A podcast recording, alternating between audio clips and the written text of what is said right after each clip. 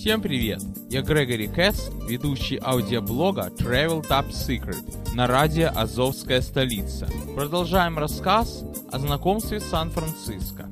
На следующий же день мы отправились в обзорную экскурсию на мини-вене.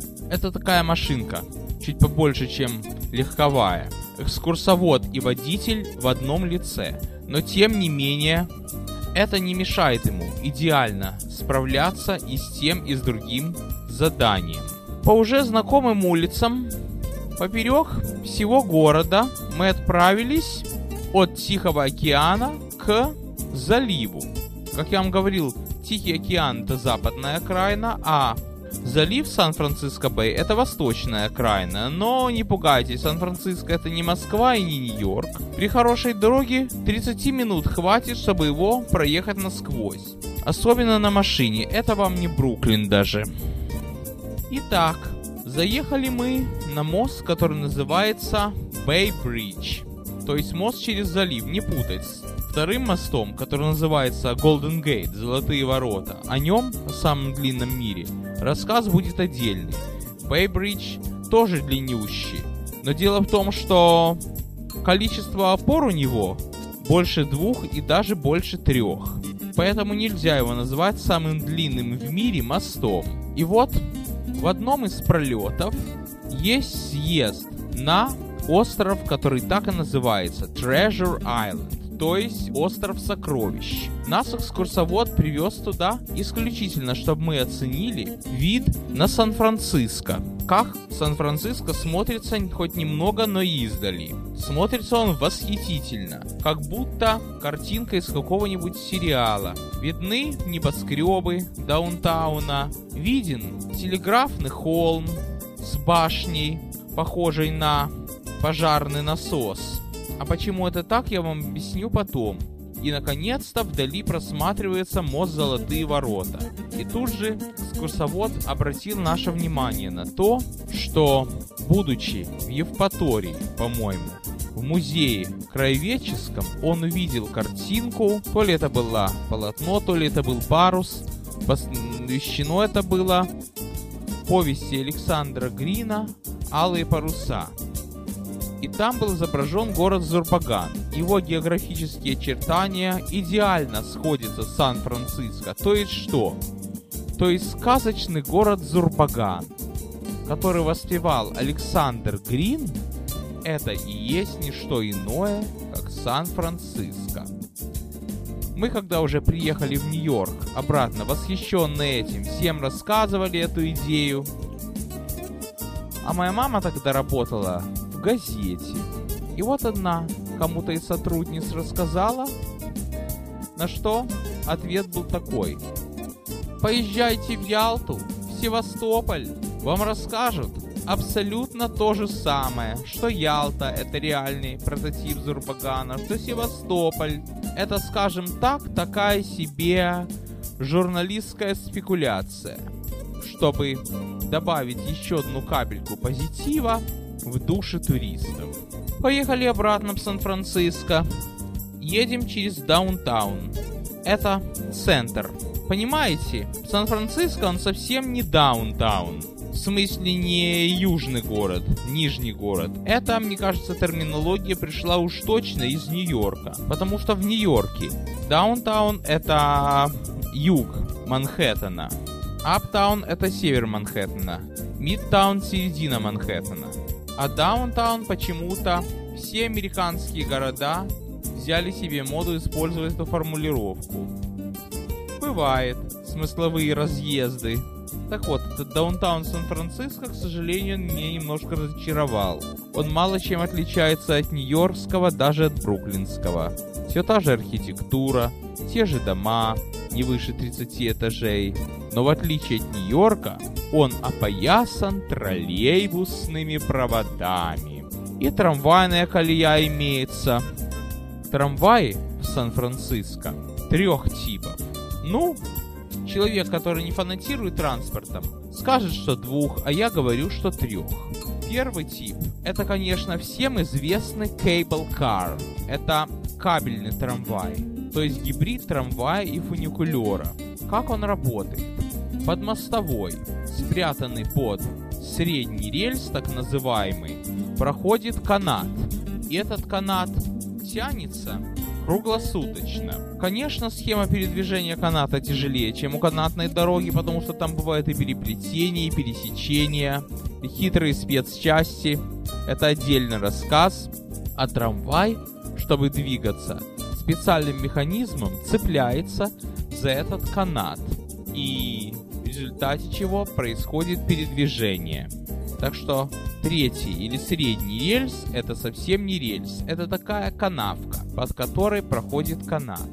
Поэтому разумеется, что пантографа или штанги у этого трамвая нету. Второй тип трамваев это американцы его называют PCC троллы.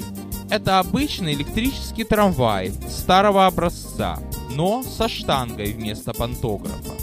И линия, по которой он ходит, называется буквой F или Market Street Historical Railway. Открылась она где-то лет 15-20 назад, не помню точно. Приметна она тем, что там ходят только старые трамваи, только исторические, музейные, которые при закрытии трамвайных хозяйств в Америке не только были доставлены в Сан-Франциско как музейные экспонаты. Говорят, что музейные троллейбусы тоже имеются. И у меня даже появилась мыслишка предложить им девятую Шкоду в качестве экспоната. Кстати, о Шкодах. Троллейбусов в Сан-Франциско полно. Во всяком случае, в центре города почти все автобусные маршруты обслуживаются троллейбусами. Я вам говорил, что в Сан-Франциско и во многих других городах существует такое понятие, как маршрут. И не важно, что по нему ходит. Более того, я спрашивал, и американцы мне объяснили, что обычный человек в Сан-Франциско, неважно, троллейбус или автобус, называет автобусом, бас. Если катится по дороге, если он на шинах, значит бас. И все. Правда говорят, что люди старого времени еще применяют такой термин, как троллы или trackless троллы. А вообще, сейчас я введу в огромный конфуз. Троллы на американском английском это трамвай. В то время как на бритиш английском это телега вообще-то, но американцы так называют трамвай. Троллы. А троллы бас. Он и в Африке троллейбус. Поэтому американцы еще троллейбус называют trackless троллы, то есть трамвай без рельс. Тут в Филадельфии точно так называют trackless троллы, но его там мало. Под интереснейшие рассказы гида едем дальше. Побывали на телеграфном холме, полюбовались городом оттуда, проехали по кварталам города. Дороги я вам уже говорил, то вверх, то вниз, под углом 45 градусов. Гид рассказывает, что в городе существуют легенды, подобно европейским городам. Вот проехали мимо Жирардели Сквер, это прелестное место. А дальше проехали на горку по улице Хайт-стрит. Там нам гид рассказал, как устроен кейбл-кар, что я вам рассказал чуть раньше. И по ней спускаемся на восток по Ломбард-стрит. Эта улочка самая извилистая в мире она идет даже не зигзагами, а серпантином. Мне кажется, что специально ее так сделали. По ней двигаться можно только вниз. Так вот, серпантином идет дорога. А как вы едете в гололед? Спрашивают гида. Дотошные туристы из России. Он рассказывает. А так, что гололеда здесь не бывает. Но бывает, к сожалению, другое, что некоторые хулиганы там разливают масло. Есть такие бесстрашные идиоты. Пусть на себе пробуют. А на себе не пробуют водку. Иногда там производят соревнования официантов. Они взбираются вверх по улице и разливают шампанское по бокалам. Победит тот, кто больше всех нальет и меньше всех прольет. Столько интересного мы посмотрели в этот день. И Чайнатаун самый большой в Америке. И Сити Холл, то есть здание муниципалитета. Огромное. По-моему, он больше, чем Капитолий Соединенных Штатов. Кстати, похож на него. Но в городе даже существует такая прибаутка, что сравнивать по высоте калифорнийских девочек со столичными девочками, то есть вашингтонскими, это все равно, что сравнивать по высоте Сан-Франциско Сити Холл Капитолием Соединенных Штатов. Вот и добрались мы до моста Голден Гейт. Это мост Золотые Ворота. Уж сколько интересного нам рассказал гид о нем и как его красят. Я опровергнул миф, то, что в Союзе нам внушали, что его каждый год красят. В том, что перед покраской еще соскребывают старую краску. И обратил наше внимание на то, что построил этот мост архитектор Джон Страус. И рядом с этим мостом есть парк, и там показан в разрезе канат, сколько жилок там проводов. Мост этот одноярусный шестиполосная дорога там, по длине он самый длинный в мире, а второй по длине мост находится, знаете где? У нас, в Нью-Йорке, Веризана Нерус Бридж. А Голден Гейт Бридж, он идет с юга на север, с севера на юг. И на другом конце, противоположном Сан-Франциско, находятся такие горы, которые выше опоры самого моста. Залезаешь туда, и город кажется игрушечным, а мост кажется, ну, хорошим макетом. Вот как там, какие там пейзажи, какие там перепады. Это вам не Бруклин южный, ровный как стол. Это Сан-Франциско. Более того, город виден белым-белым, того места. А вот когда проедешься по улицам, то дома не все белые. Там есть розовые, голубые, салатовые, светло-желтые, нежные цвета. А издали все кажется белым. И с ужасом думаешь, что вот плывет облако над тобой, а как же в грозу? А гроз там не бывает, как и гололедов. Вечная весна там круглый год. Но недостаток в том, что есть там землетрясение. Была еще там знаменитая на весь мир тюрьма Алькатрас. Она находилась на острове, и она была для особо опасных преступников. Казалось бы, с острова уплыть куда-нибудь даже вплавь собственными силами не составляет труда. Но нет, это не так. Там холодное течение проходит, притом такое, что сразу хочется плыть обратно к берегу. Притом так, что в тюрьме Алькатрас в обязательном порядке все заключенные принимали горячий душ. Так что благодаря климатическим и географическим условиям тюрьма эта была уникальная. Но, к счастью, она расформирована давным-давно. Вообще-то я тюрьмах не люблю говорить, как любой живой человек, но Алькатрас почему-то достоин моего слова. Видимо, за свою оригинальность. Сейчас туда можно приплыть катерком специально, чтобы посмотреть на город. И больше ни для чего. И самое приятное место, которое мы там успели посмотреть, это Жерардели Сквер. Как я вам говорил, она находится совсем рядом с тем местом, где конечная у канатного трамвая Cable Car Pavel and Hyde.